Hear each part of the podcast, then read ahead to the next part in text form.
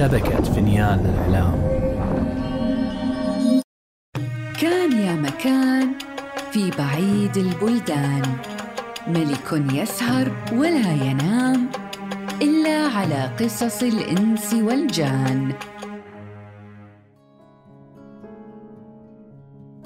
وبلغني أيها الملك السعيد أنه كان في قديم الزمان وسالف العصر والأوان.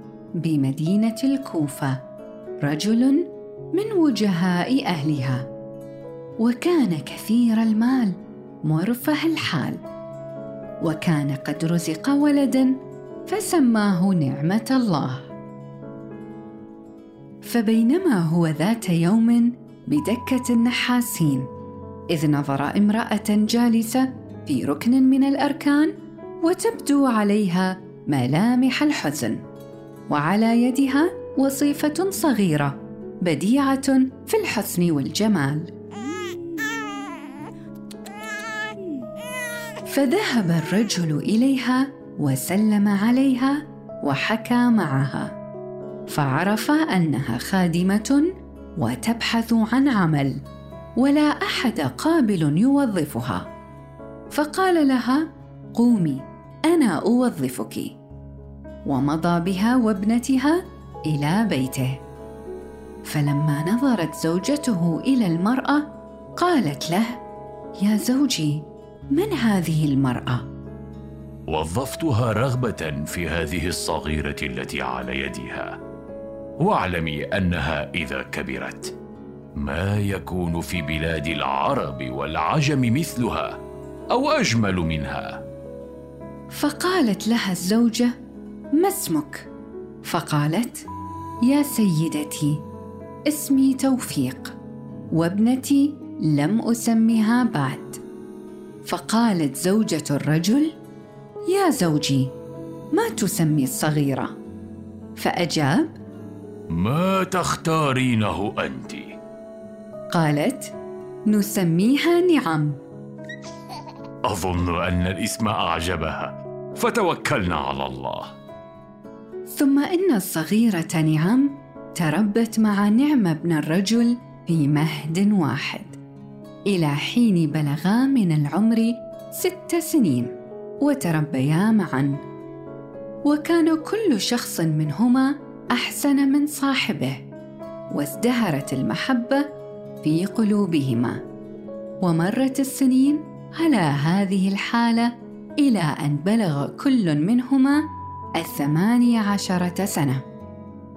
ثم أقبل الرجل على ولده نعمة حين بلغ هذا السن وقال له يا ولدي أعلم أنك تربيت مع نعم ولكن يجب عليك ألا تنس أنها خادمتك. وقد وظفت أمها وسميتها على اسمك وأنت في المهد. فمحبتك هذه الخادمة لا تليق بمكانتك. فقال نعمة لأبيه. فإذا كان كذلك وهذا رأيك فأنا أتزوجها. ثم إنه دخل على والدته وأعلمها بذلك. فقالت يا ولدي هي خادمتك وهذا لا يليق بك. فحزن نعمة حزنا شديدا لما سمع من والديه. ولا سيما أنه لم يكن بالكوفة امرأة أحسن من نعم ولا أحلى ولا أظرف منها. وقد كبرت وقرأت وعرفت أنواع اللعب والآلات وبرعت في المغنى وآلات الملاهي حتى إنها فاقت جميع أهل عصرها. فترك أمه وذهب ليجد نعم ووجدها جالسة ومعها عود وشدت أوتاره وأنشدت هذين البيتين. إذا كنت لي مولى أعيش بفضله وسيفا به أفني رقاب النوائب. فما لي إلى زيد وعمر شفاعة سواك إذا ضاقت علي مذاهبي. وحياه من لمست يداه قيادي لأخالفن على الهوى حسادي ولأعصين عواذلي وأطيعكم ولأهجرن تلذذي ورقادي.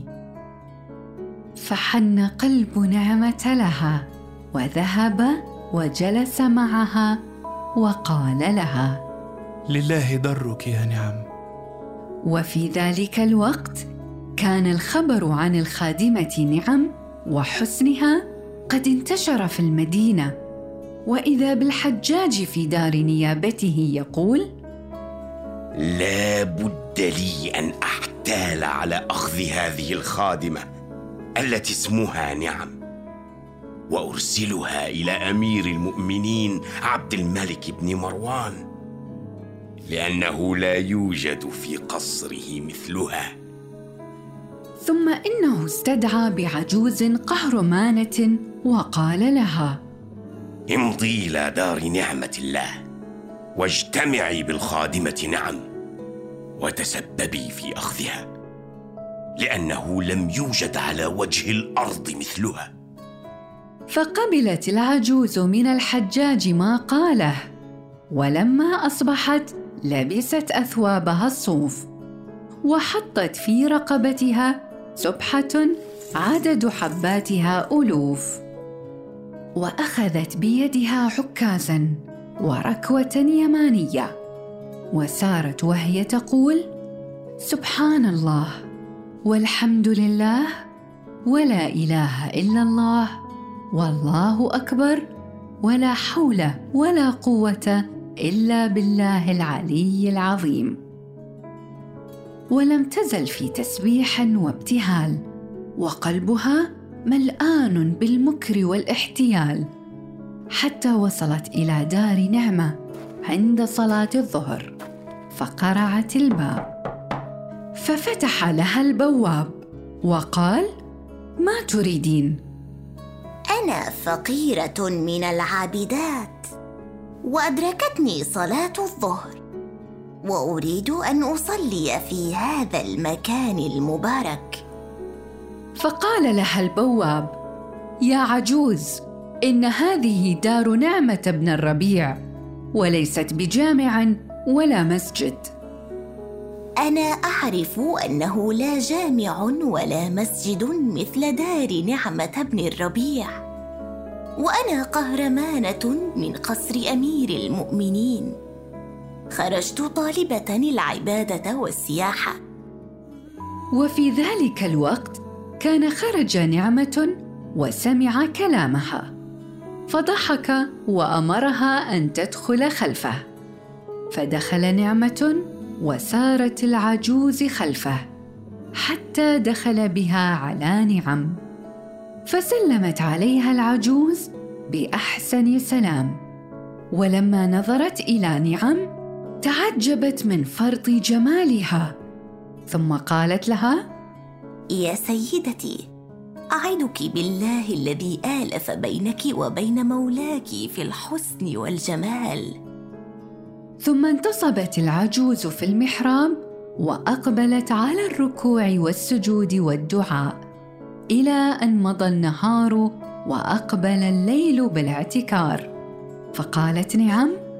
يا أمي اريحي قدميك ساعة زمن. يا سيدتي من طلب الآخرة أتعب نفسه في الدنيا. ومن لم يتعب نفسه في الدنيا لم ينل منازل الأبرار في الآخرة.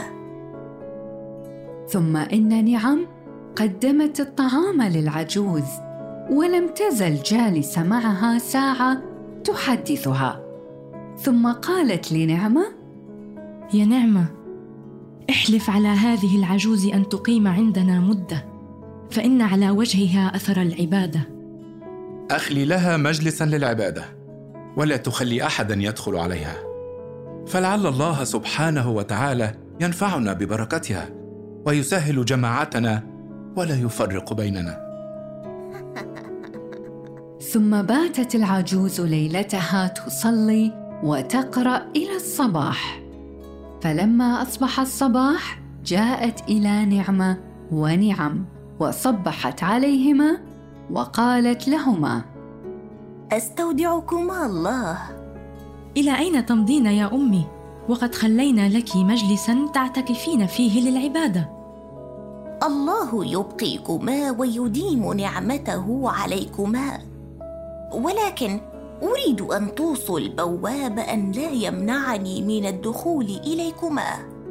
وإن شاء الله تعالى أدور في الأماكن الطاهرة وأدعو لكما عقب الصلاة والعبادة في كل يوم وليلة. ثم خرجت من الدار ونعم توصيها أن لا تغيب عنهم طويلا. ثم إن العجوز توجهت إلى الحجاج فقال لها ما وراءك. إني نظرت إلى الخادمة. فرأيتها لم تلد النساء أحسن منها في زمانها. إن فعلت ما أمرتك به يصل إليك مني خير جزيل. أريد منك المهلة شهرا كاملا. ثم إن العجوز صارت تتردد إلى دار نعمه ونعم وهما يزيدان في إكرامها كل يوم. وما زالت تمسي وتصبح عندهما ويرحب بها كل من في الدار. حتى إن العجوز اختلت بنعم يوما من الأيام ولم يكن نعمة في الدار. فقالت يا سيدتي والله إني حضرت إلى الأماكن الطاهرة ودعوت لك.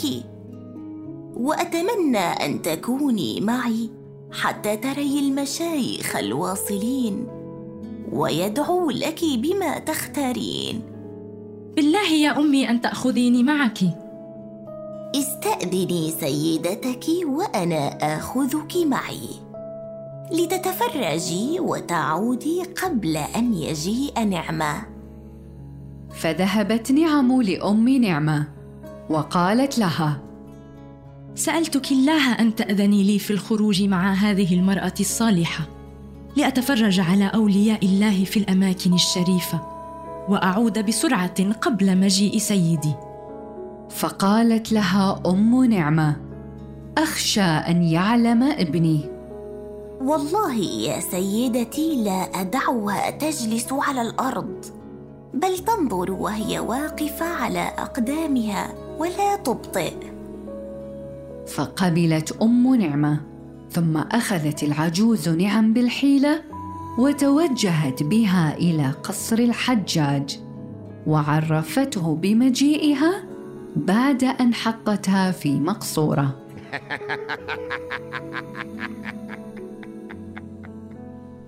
فأتى الحجاج ونظر إليها. فرآها أجمل أهل زمانها ولم يرى مثلها. فلما رأته نعم سترت وجهها. وهو لم يفارقها حتى استدعى بحاجبه. وأركب معه خمسين فارسا وأمره أن يأخذ الخادمه على نجيب سابق ويتوجه بها إلى دمشق. ويسلمها إلى أمير المؤمنين عبد الملك بن مروان. وكتب له كتابا وقال لحاجبه أعطه هذا الكتاب وخذ منه الجواب وأسرع لي بالرجوع. فتوجه الحاجب وأخذ نعم على هجين وسافر بها وهي باكية العين حتى وصلوا إلى دمشق. وأدرك شهرزاد الصباح فسكتت عن الكلام المباح.